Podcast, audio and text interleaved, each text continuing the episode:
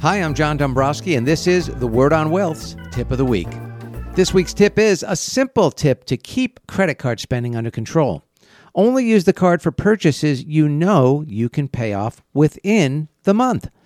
Here's an example Americans began 2020 owing more than $1 trillion in credit card debt after a $76.7 billion net increase during 2019. Consumers quickly changed course, however, in this case, posting the biggest first quarter credit card debt paydown ever at $60 billion. So we're heading in the right direction for 2020.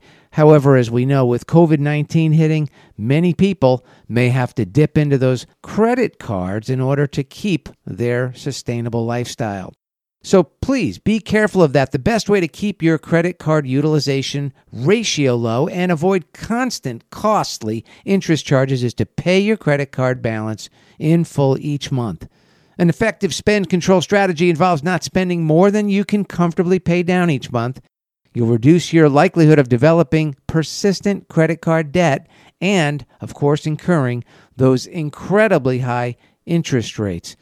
Unfortunately, all too often we get caught in this credit trap. Please do your best to try to claw your way out and not let this happen again.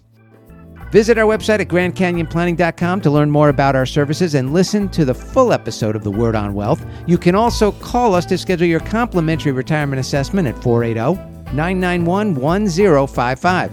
I'm John Dombrowski reminding you don't run out of money before you run out of time.